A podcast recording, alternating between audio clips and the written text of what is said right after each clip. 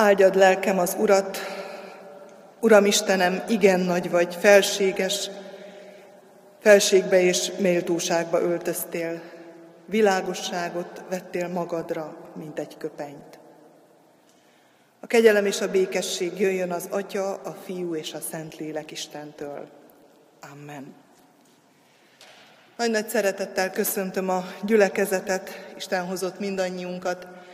Isten áldása legyen mindazokkal, akik ünnepet szenteltek az elmúlt héten, névnapnak, születésnapnak, családi eseménynek örvendeztek. Isten vigasztaló szeretete legyen azokkal, akik a gyász terhét hordozták, vagy bármilyen betegség miatt aggodalomban voltak. Adja meg kinek-kinek a mindenható Úr azt, amire a leginkább szüksége van. Isten tiszteletünk kezdetén a 667. számú énekünknek az első versét énekeljük. A 667-es számú éneket keressük ki. Ha nem olyan nagyon ismerjük, akkor még fokozottabban figyeljük az orgona hangját, hogy tudjuk azt követni.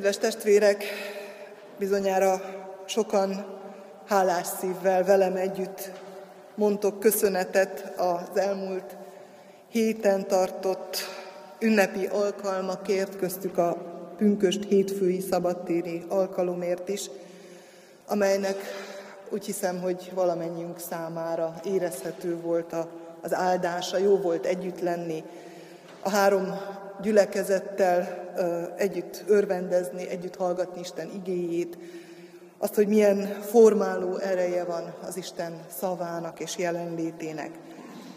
Nem merek név szerint köszönetet mondani, mert most biztos, hogy valakit kihagynék, így ettől kérem, hogy tekintsen el a gyülekezet, de mindenkinek köszönöm azt, hogy olyan szeretettel és szorgalommal állt oda segíteni, és meghallotta a hívószót is, aki csak tehette, az ott volt. Mégis két embert szeretnék név szerint kiemelni, mert ők nagyon nagy részét vállalták ennek a munkának, szervezésnek. Balogi Ferenc presbiter testvéremet szeretném, szeretném megköszönni, hogy a helyszín berendezését vállalta és szervezte, illetve majd a lebontását, elszállítását a, a dolgoknak. És nagyon szépen köszönöm Mizser László testvérünknek azt, hogy a, a főzés szolgálatát vállalta magára, családjával együtt, és az ő segítségeikkel. Azt hiszem, hogy mindenki megelégedésére volt az étel is, meg a helyszín is, meg a, a szolgálatok, minden. Úgyhogy bízom benne, hogy jövőre, amikor mi fogunk valahova menni, elképzelhető, hogy Bügzsércen lesz a következő alkalom, akkor minket fognak ilyen szeretettel vendégül látni, és mi pedig azzal tudjuk ezt meghálálni, hogy elmegyünk és részt veszünk ezen az alkalmon. Szeretnék köszönetet mondani az elmúlt héten kapott adományokért is. Téglás Miklós hálaadásként nyugdíjba vonulása alkalmából ajánlott föl 20 ezer forintot Isten dicsőségére, valamint köszönjük az 5000 forintos név nélküli adományt is. Isten áldása legyen a sokféleképpen segítő, adakozó embereken.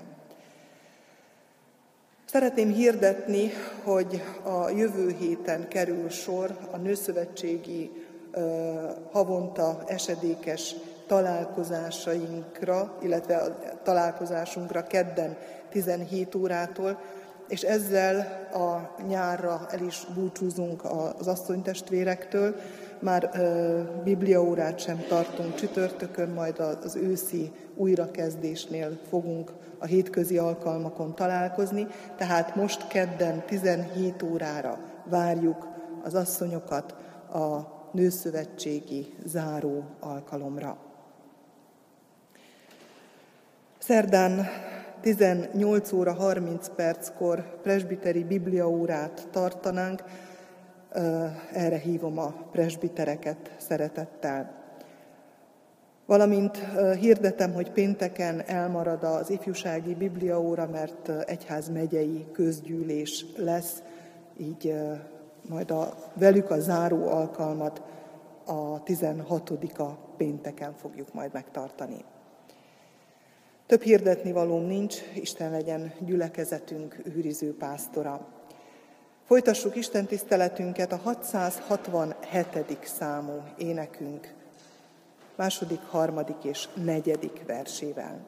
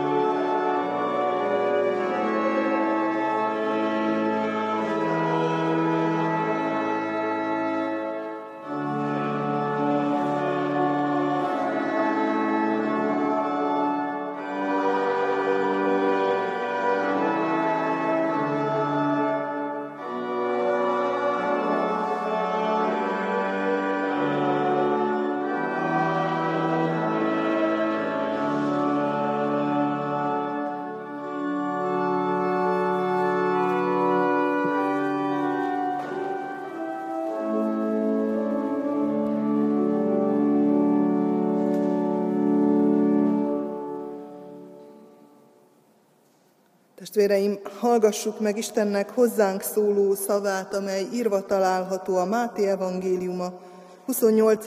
részének 16-tól 20 terjedő verseiben a következőképpen. A tizenegy tanítvány pedig elment Galileába arra a hegyre, ahova Jézus rendelte őket. Amikor meglátták őt, leborultak előtte, pedig kétségek fogták el őket. Jézus hozzájuk lépett, és így szólt. Nekem adatott minden hatalom, menjen és földön. Menjetek el, tegyetek tanítványá minden népeket, megkeresztelve őket az atyának, a fiúnak és a Szentléleknek nevében, tanítva őket, hogy megtartsák mindazt, amit én parancsoltam nektek. És íme én veletek vagyok minden napon, a világ végezetéig. Istennek beszéde lakozzék közöttünk gazdagon, hogy mi sok és áldott gyümölcsöt teremjünk az ő dicsőségére. Gyertek ezért, imádkozzunk!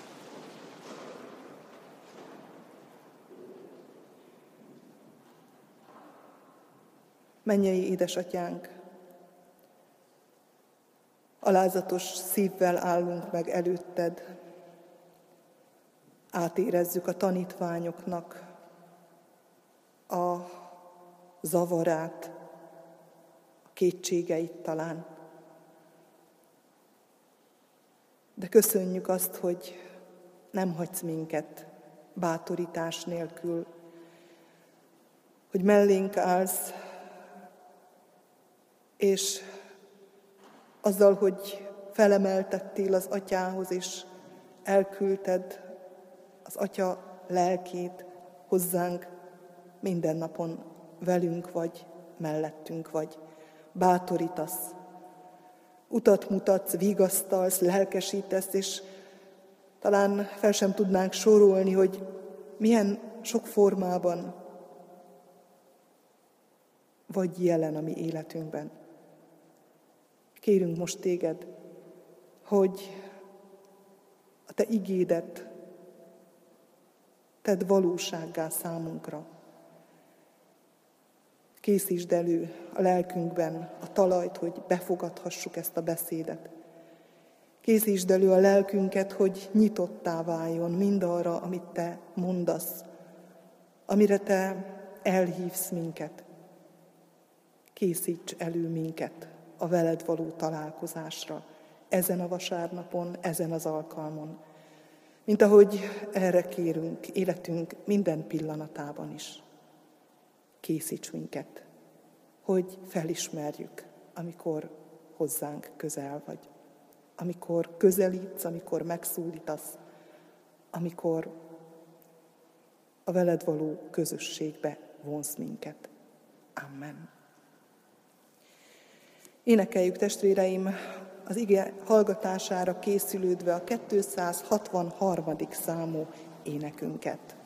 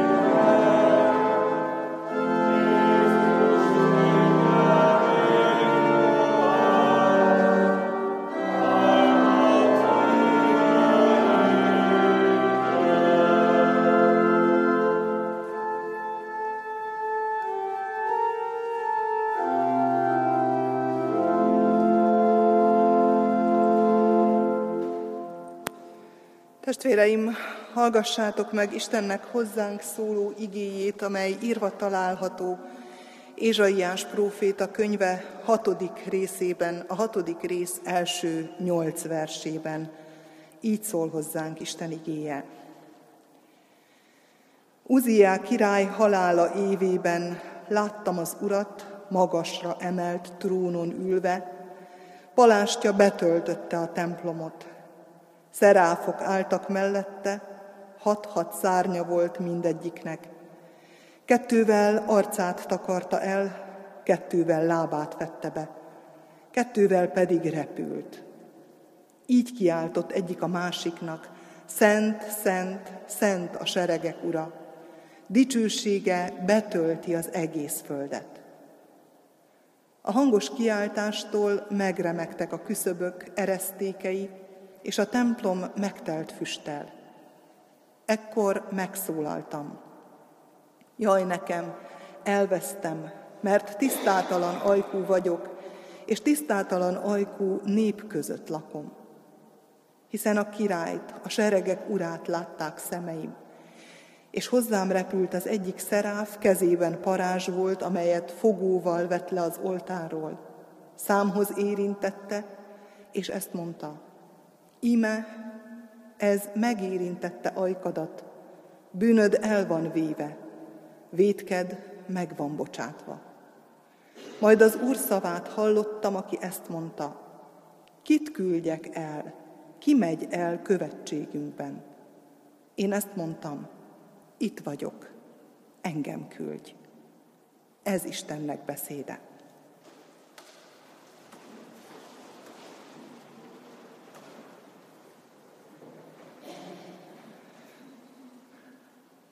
Szeretett testvérek, lépegetünk tovább ebben a 2023-as esztendőben. Az elmúlt héten volt pünkösd ünnepe.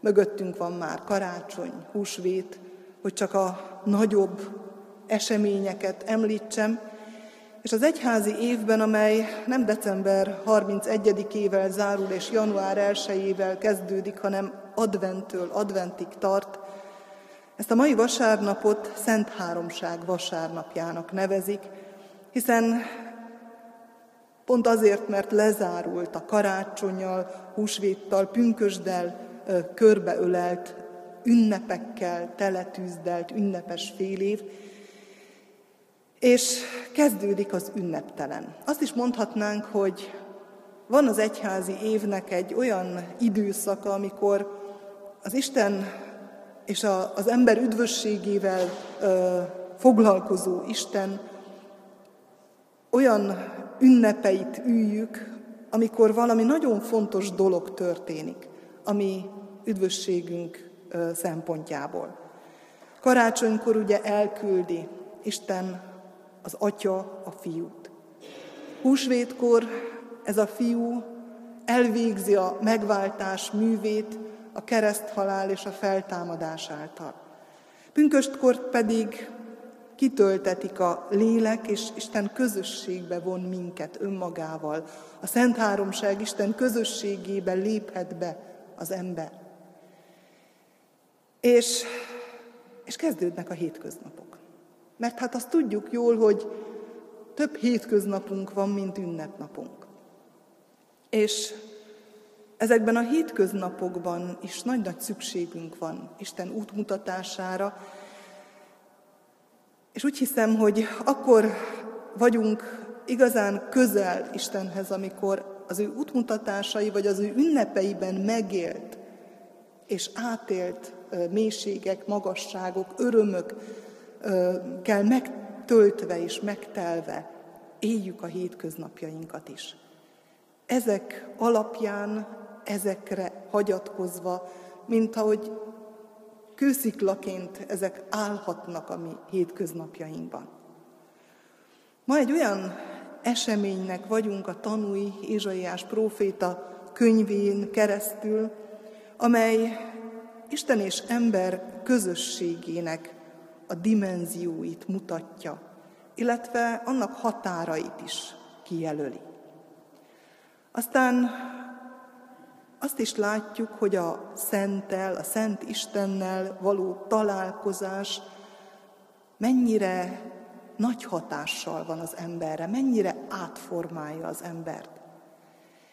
És annak is tanúi lehetünk ebben a nyolc versben, hogy az átformálódásnak milyen következménye van.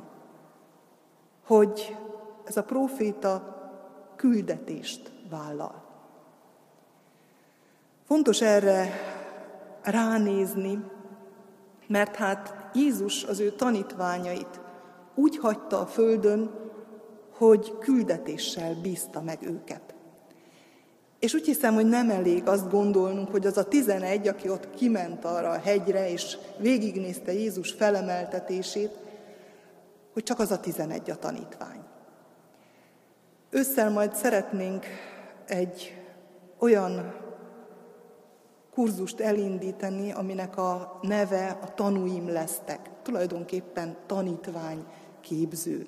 Már amennyire emberileg ezt tudjuk képezni, hiszen Isten az, aki a tanítványt elhívja, a tanítványá tesz, de azért a magunk részéről mi is meg kell tegyük a magunk feladatát ebben a dologban. Mi is tanítványok vagyunk. Aki hallja vasárnapról vasárnapra a harangszavát, aki eljön ide, aki lehet, hogy csak most jön először, az is valamennyire már kinyílott az Isten olyan titka felé, hogy az Isten tanítványává lehessen. Tanítványok vagyunk, akiket Isten használni akar. Használni akar arra, hogy ott, ahová állított, lehet, hogy a családunk, a munkahelyünk körében, hogy róla tegyünk hitvallást. És bár ez a szöveg egy próféta elhívásáról, Izsaiás próféta elhívásáról szól, de Isten hasonló módon hív Krisztus által minket is. No persze nem a külsőségekben hasonló módon, hanem a tekintetben, hogy közösségre akar velünk lépni hogy az ő jelenlétébe, közösségébe akar bevonni, meg akar érinteni, mint hogy azt mondanám, hogy meg akar bélyegezni, meg akar pecsételni, el akar pecsételni, meg akar tisztítani. Ahogyan tette ezt Ézsaiással. És ezt mindezt azért, hogy küldötteivé válhassunk. Hogy mások számára tudjuk tovább adni azt, amit velünk megértetett. Az első tehát az, hogy Isten és ember közösségének dimenzióit mutatja meg, és határait jelöli ki Isten ebben a részben. És talán azt kellene a leginkább és legelőször kiemelnem, hogy Istennek mindig van szava az emberhez. Lehet, hogy nagyon sokszor azt gondoljuk, hogy hallgat az Isten. Lehet, hogy nagyon sokszor azt éljük meg, hogy nagyon sokáig nem veszem észre, nem ismerem föl. De ez a történet is példa arra, hogy Isten jelen van, Isten látja, hogy miben vagyunk, hogy Isten megszólító szava nem attól függ, hogy minden rendben legyen, hogy alkalmas legyen az idő a szólásra. Isten akkor is szól, amikor nem rózsás a helyzetem, vagy nem rózsás az ő népének a helyzete, amikor nem a legalkalmasabbak a körülmények. Megemlíti az írás, hogy mikor történik Ézsaiás próféta elhívása. Azt írja, hogy Uzziá király halálának évében. És ez az Uzziá király, vagy Azarjá, ez egy olyan király volt, aki, aki jól kezdett, aki odafigyelt Istenre, de, és szinte minden királynál ott van a de. De azt olvassuk, hogy felfuvalkodott. És ez a felfuvalkodottság az abban nyilvánult meg, hogy bement a templomba, és el akarta végezni azt a szertartást, ami a papok számára volt engedélyezve. Italáldozatot akart, vagy illatáldozatot akart bemutatni. És felszólították a papok, hogy ne tegye ezt. Ma azt mondanánk, hogy Istent akart játszani. Ma azt mondanánk, hogy olyan dolgokhoz akart hozzáférést, amit Isten elkülönített, más számára tartott fönn. És ez a király ott, abban a pillanatban, amikor a papok azt mondták, hogy menj ki, tedd le, poklos lett. Megjelentek rajta a poklosság foltjai, és egész élete végéig hordta magán, elkülönülve élt, és helyette a fia, mint egy régens, volt a palotában. Mert olyat akart tenni, ami nem az ő feladata volt. Istent akart játszani. Mennyire ismerős. Olyan sokan vannak a mai világban is, meg azóta is. Mindig voltak emberek, akik, akik nem fogadták el azt a feladatkört, azt a szintet, amit az Isten rájuk bízott. Amit számon akart kérni rajtuk. Hanem többet, mást akartak. És eltávolodtak. És mai napig is eltávolodnak, vagy mondjam azt, hogy eltávolodunk Istentől. Istennek mégis van szava az ilyen körülmények között, amikor nem figyelnek rá, amikor nem törődnek az ő parancsával.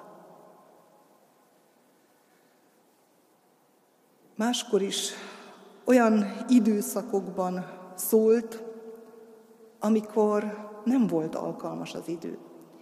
Jézus, amikor megszületett, a rómaiak felhatósága alatt volt Jeruzsálem és környéke. Azt mondhatnánk, hogy nem alkalmas, hát megszállás alatt vannak. Békétlenség uralkodik mindenütt. De Isten nem a külső körülményekhez méri, az ő igéjét, az ő cselekvését. Neki megvan a maga forgatókönyve. És nem baj, hogyha az ő forgatókönyve nem a mi forgatókönyvünk. Mert ő az, aki a történelem uraként megcselekszi azt, amit akar. És nem úgy cselekszik, hogy először a külső körülményeket változtatja meg és teszi alkalmassá hanem úgy cselekszik, hogy megszólítja az embert, és az ember belsejét teszi befogadóvá, érzékenyé az ő szava számára, és az embert belülről formálja és változtatja. És olyan érdekes, hogy az az ember, akit belülről megformál az Isten, és átformál az Isten, immár alkalmas arra, hogy a körülményeket is formálja és változtassa. Azt mondja Isten az első emberpárnak, hogy műveljétek a kertet. És a művelés szóból ered a kultúra szavunk. És igenis azt mondja Isten, hogy építsd a világot, a kultúrát, kulturálódj, és kulturálj. De nagyon fontos, hogy ennek mi az alapja. Mert az, ami belül van, az, ami fontos, az, ami érték, az nyilvánul meg a társadalomban, és az lesz mércévé vagy céllá. És igen, elkeseredhetünk, ha körülnézünk, hogy milyen irányt vesz a világ, a társadalmak, hogy mi a fontos, hogy mi az alap. Istennek azonban van hatalma, hogy változtasson az ember hozzáállásán, az ember értékrendjén, változtasson az alapokon. És itt válik nagyon jelentőssé az, amit látunk Ézsaiás próféta könyvében is, hogy Isten kívülről, lelke által saját döntéséből cselekszik, kiválaszt valakit, megbíz valakit. Nem tömegekkel kezdi. Egy-egy emberrel. És az az egy-egy ember képes tömegeket megszólítani, illetve Isten szavát a tömegek felé továbbítani. És nem biztos, hogy a tömegek lelkesedni fognak. Jézust keresztre feszítették a tömegek. Mégis, 2000 év múltával is, mert Isten ereje volt vele, mert Isten akaratát cselekedte, mert Isten tervét hajtotta végre, él az egyház, és él az iránta való tisztelet az emberekben. Nem lehet Isten akaratát elföldelni, lehetetlenné tenni, bár nagyon úgy néz ki a sok-sok üldözés, a sok-sok fájdalom, az, hogy egy ekkora hatalmas templomban ennyien vagyunk, talán azt gondoljátok, hogy kevesen vagyunk. Ha itt minden egyes emberben az Isten lelke munkálkodik, ha itt minden egyes ember lelkét átformálta az Isten a maga képére és hasonlatosságára, akkor nagyon sokan vagyunk. Akkor éppen elegen vagyunk ahhoz, hogy hazamenve továbbadjuk. Annak, aki otthon van vele, annak, aki rám van bízva, elvigyem az örömhírt, és megmutassam azt, amit nekem is megmutatott az Isten. Izsaiás próféta találkozik az Istennel. Találkozik az Úrral, látja az Urat. És mindennek a kezdete a Szent Istennel való találkozás. Ismerte ő korábban is. A királyi udvarban tevékenykedett. Tudott az Istenről. Nem volt vallástalan. De ez egy egészen más dimenzió és egy másik szint. Olyan társadalomban élünk, ahol nagyon kevesen nem tudnak Istenről. De nem mondhatjuk el mindenkiről. Még csak azt sem, hogy vallásos. Azt meg talán végképp nem mondhatjuk el, hogy igaz hittel lobog benne a tűz Isten iránt. Még a gyülekezetre sem mondhatjuk el minden egyes lélekre. Ézsaiás, amikor meglátja az Urat, abban a dicsőségben, abban a szentségben, akkor valami történik. A találkozás nem feltétlenül látást jelent, hiszen azt írja ugyan, hogy láttam az Urat.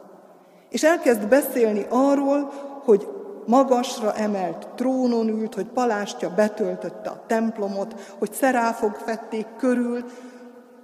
Nem írja le, hogyan nézett ki az Isten, mert Istent nem láthatta, nem látja.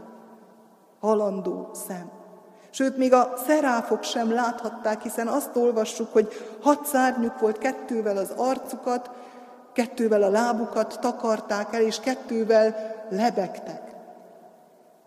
Ott szolgálnak a szeráfok Isten trónusa mellett, és ők sem látják az Urat. De a dicsőségét, a magasztosságát, a hatalmát, azt érzékeli mindenki, aki oda állhat a trónus elé. Az újszövetségi ember számára már más a helyzet. Mert Isten Jézusban emberré lett, és benne az ő dicsőségét egészen másként közel hozta. Aki Jézussal találkozott, azt mondja Jézus, aki engem látott, az látta az atyát. Azt látta, aki engem elküldött. Milyen Csodálatos. Isten még azt is megteszi, hogy emberi formát vesz fel, csak azért, hogy közel kerüljön, hogy elérhető legyen, hogy látható legyen. De mégis megmarad az ő hatalma, megmarad az ő jelenlétének a különlegessége, a titokzatossága. És ezt Isten teszi lehetővé. Én hiába próbálnék eljutni hozzá, ő az, aki közel jön. Ő az, aki kinyitja a lehetőséget, hogy én meglássam őt, hogy én találkozzam vele. A találkozás nagyon sokféle képpen történik. Egy azonban biztos, és egy azonban közös a valóságos Isten élményekben.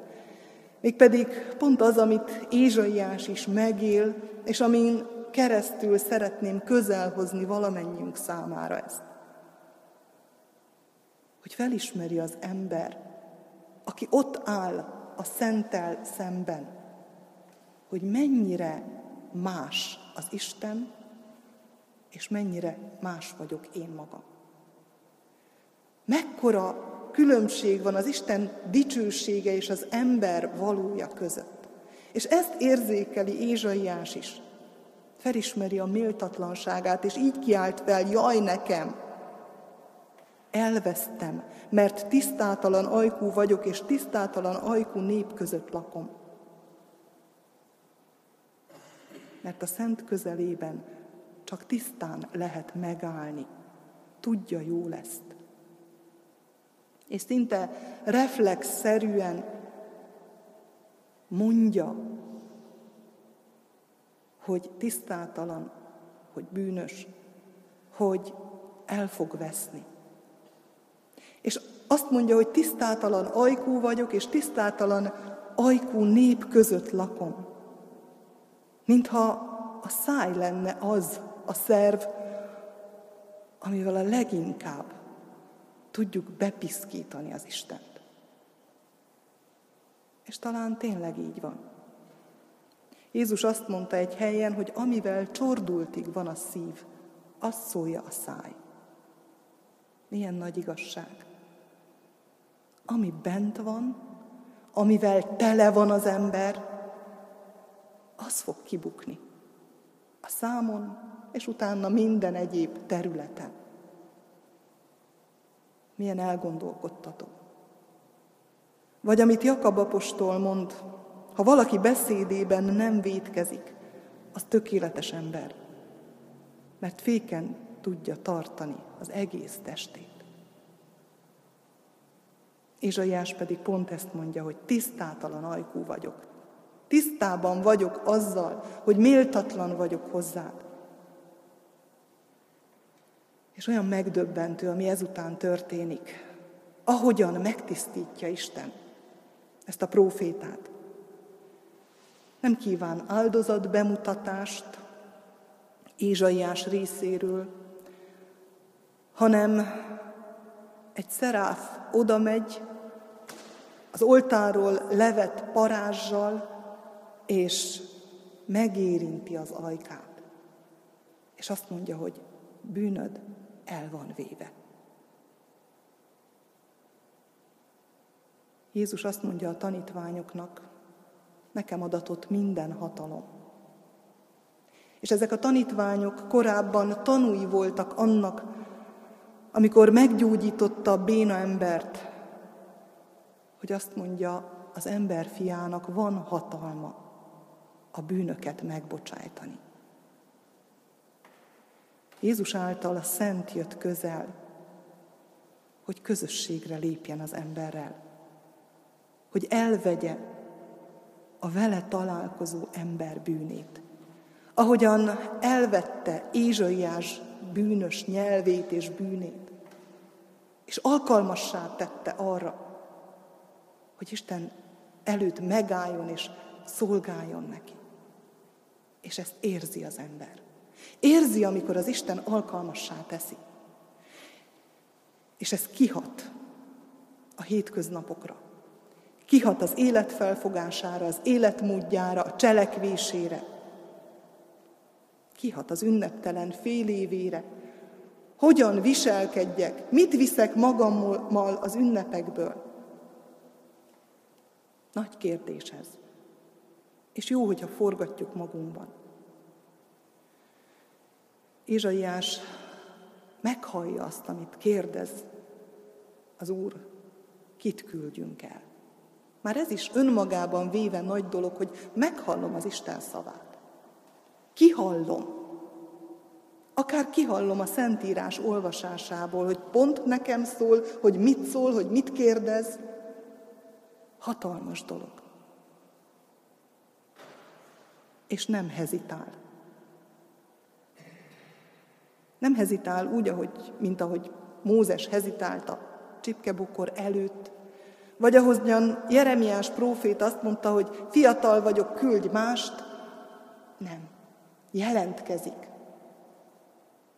Mert aki így találkozik az Istennel, aki így megtapasztalja, hogy bűnödet megbocsájtottam, az örömmel megy oda, és örömmel szolgál.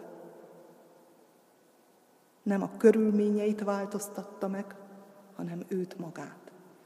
Úgy, ahogy amikor a Szentlélek betöltötte Péter apostolt, akkor bátran kiállt és beszélt a Jeruzsálembe összegyülekezett embereknek. Vagy Pál apostol a damaszkuszi úton való találkozás után bátran indult el és szolgált. A belül megváltoztató Isten hatalma végtelen. Bűnöd el van véve, vétked meg van bocsájtva. Tartozásod ki van egyenlítve. Tiszta lappal állsz Isten színe előtt, és nem vádolhat senki. Milyen jó ezt hinni. Milyen jó ezt nagyon komolyan venni, hogy senki nem vádolhat. Ha Isten egyszer kimondta, hogy bűnöd meg van bocsájtva, ő nem fogja visszavonni. Ha ott állok folyamatosan előtte, a sátánnak nincs hatalma rajtam. Ember hiába vádol, még én is hiába vádolom önmagam. Ne is tegyem.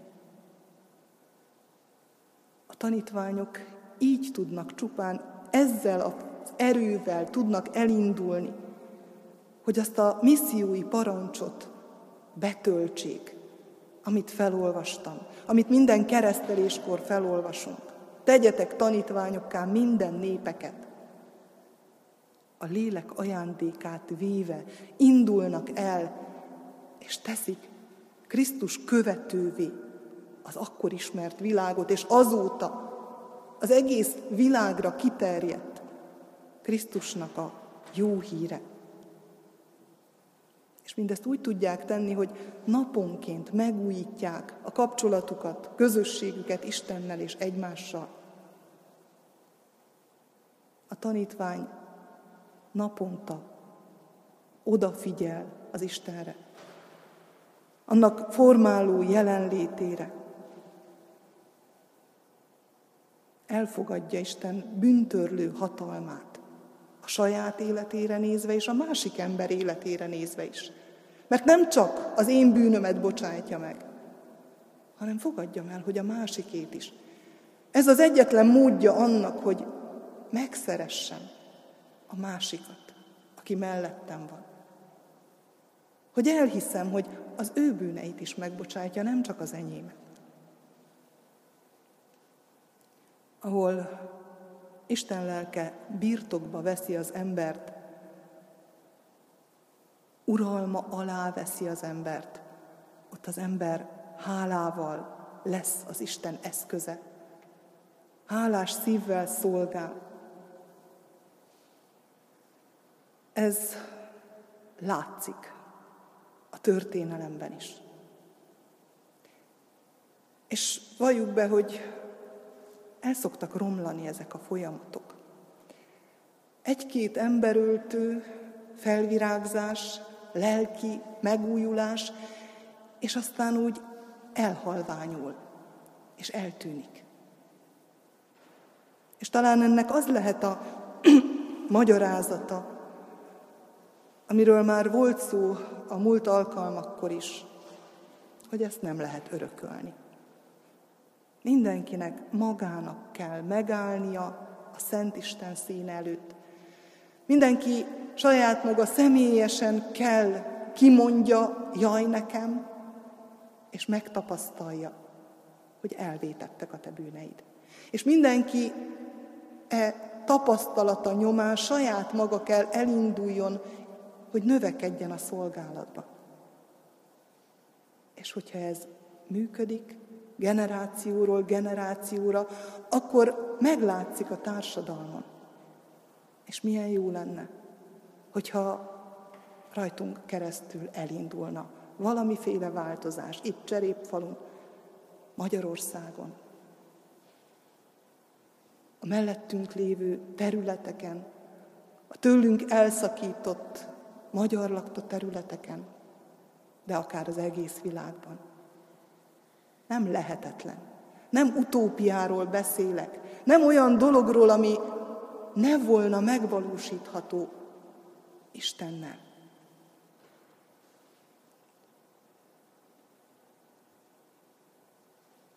Bárhol is tartsunk, az Isten felé vezető úton, legyünk jó ismerősei az Úrnak, vagy akár csak most kezdtük volna el, vagy akár csak ma hallottunk az ő irgalmáról, emeljük föl szívünket és kérjük, hogy vonjon közelebb magához, hogy tisztítson meg, és hogy engedjen növekedni az ő szolgálatában. Amen.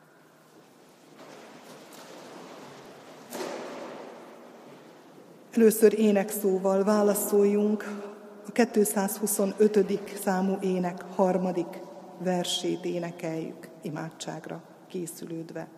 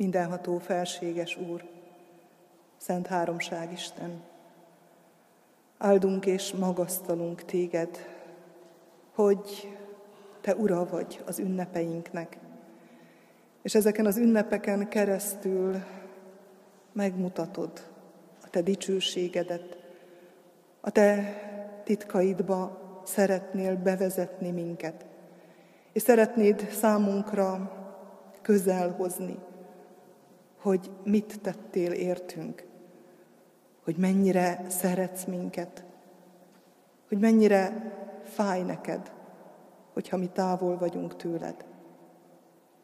Urunk Istenünk, kérjük a Te bátorításodat a mi hétköznapjainkra is. Hogy mindazt, amit mi megtapasztalunk az ünnepeken, vagy vasárnapról vasárnapra, azt tudjuk tovább vinni, hazavinni. Tudjuk magunkban forgatni. tudjuk elmélyíteni a Te lelked ereje által, és tudjuk megélni, mások elé élni, hogy hiteles legyen a mi Krisztus követésünk. Kérünk, Urunk, áld meg a mi gyülekezetünket, lélekben való növekedéssel. Áld meg a mi közösségünket szolgálattevőkkel. Áld meg igaz szeretettel irántad és egymás iránt. És kérünk, formálj minket, hogy ez a szeretet túlcsorduljon a gyülekezet határain, hogy meglássuk a nyomorúságot körülöttünk, a fájdalmat, a szenvedést ebben a világban, és hogyha módunkban áll, tegyünk ellene. De mindenképpen összekulcsolva kezünket könyörögjünk az elesettekért, a nyomorultakért, a betegekért, a háborúban szenvedőkért. Urunk, most elét hozunk Koszovóban megsérült fiatalembert, egyik lelkésztársunk gyermekét. Kérünk, hogy állj mellé, légy neki őriző pásztora, áldott orvosa. És imádkozunk a gyászolókért, akik nagy-nagy fájdalmat hordoznak szívükben. Légy a betegekkel, gyülekezetünk betegeivel. Sokan vannak, Urunk, és mi nem is tudunk mindenkiről. Óvd és őrizd őket, és te légy az ő útjuknak pásztora. De könyörgünk a fiatalokért, akik olyan nehéz világban élnek. Értesd meg velük is, családtagjaikkal is, hogy nem a körülmények, hanem a belső, a hozzád való ragaszkodás az, aminek változnia kell. Imádkozunk az úton járókért, a keresőkért, az útmutatásra várókért. Kérünk, légy mindannyiukkal. Imádkozunk, Atyánk, ezen a mai alkalmon, az elszakítottságban élő nemzetünk tagjaiért. Ad, hogy megtapasztaljuk egymáshoz való tartozásunkat. Ad, hogy ennek alapja a hozzád való tartozás legyen, a beléd vetett hit. Legyünk bármilyen felekezett tagjai, érezzük, hogy téged követni hatalmas kiváltság, mint ahogy hatalmas feladat és felerősség is. Fűzd össze a mi nemzeti egymáshoz tartozásunkat, és add, hogy ez áldássá legyen egész magyar népünk számára. Erősíts meg minket ebben, mint ahogy kérünk, hogy erősíts meg minket keresztjén hivatásunkban is. Amen. Mi atyánk, aki a mennyekben vagy, szenteltessék meg a te neved. Jöjjön el a te országod, legyen meg a te akaratod, amint a mennyben, úgy a földön is. Minden napi kenyerünket add meg nekünk ma, és bocsásd meg védkeinket, miképpen mi is megbocsátunk az ellenünk védkezőknek. És ne vigy minket kísértésbe, de szabadíts meg a gonosztól, mert tiéd az ország, a hatalom és a dicsőség mind örökké. Amen.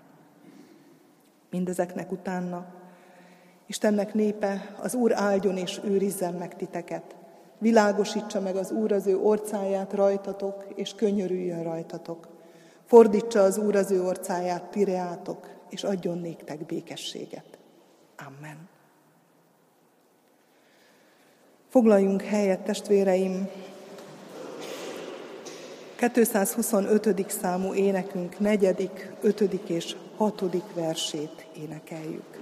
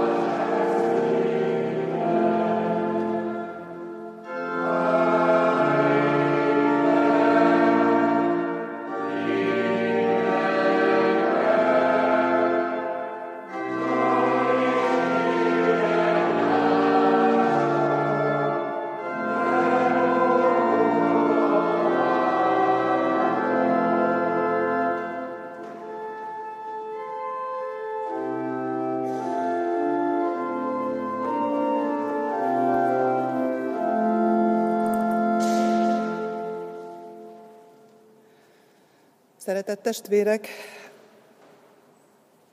mindig nehéz ezen a napon megállnom, akárhol vagyok, akár Nagyváradon, akár bárhol Magyarországon, mert mikor Trianonra emlékezünk, akkor akkor nem tudom, hogy melyik, melyik oldalon fáj jobban. És úgy hiszem, hogy mind a kettő egyformán fáj. Nem szeretném, ha úgy mennénk el, hogy, hogy nem emlékezünk, és nem gondolunk bele a másik oldal fájdalmába, mert az itteni oldalt, azt tudjuk, mindenki tudja azt, amiben született, hogy, hogy mekkora hiány, mekkora fájdalom elveszíteni a hegyeket, elveszíteni az erőforrásokat. Az elszakított területen élők meg tudják azt, hogy milyen fájdalom az, amikor el van szakítva az ember a, a lüktető középponttól.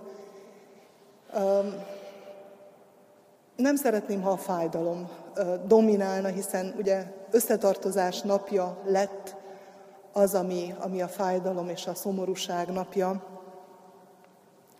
De úgy hiszem, hogy igazi összetartozás nincs anélkül, hogy ne élnénk meg azt, amit elveszítettünk. És akkor érezzük meg, hogy mennyire fontos összekapaszkodni, ha megéltük azt is, hogy, hogy hiányzik a másik fél, a másik tagja a testünknek. Próbáljunk gyógyulni ebben, és én úgy hiszem, hogy egyetlen gyógyulási mód, vagy egyetlen gyógyulási lehetőség az az, hogyha valóban Istenhez kapcsolódunk mindannyian. Mindenki, akárhol legyen, akár elszakított területen, akár Magyarországon, ha Isten gyógyító hatalmába vetett hittel gondol a magyarságunkra is, én hiszem azt, hogy ott születik megújulás, és ott születnek láthatatlan vagy látható kapcsolatok, közösségek. Én azt kívánom valamennyiünknek, határon innen és határon túl, hogy tudjunk belekapaszkodni, ami Istenünk gyógyító szeretetébe, hatalmába, és így találjuk meg egymást is, magyar a magyart, bárhol legyünk is a világban. Úgy emlékezzünk, hogy elénekeljük nemzetémádságunkat, a himnuszt.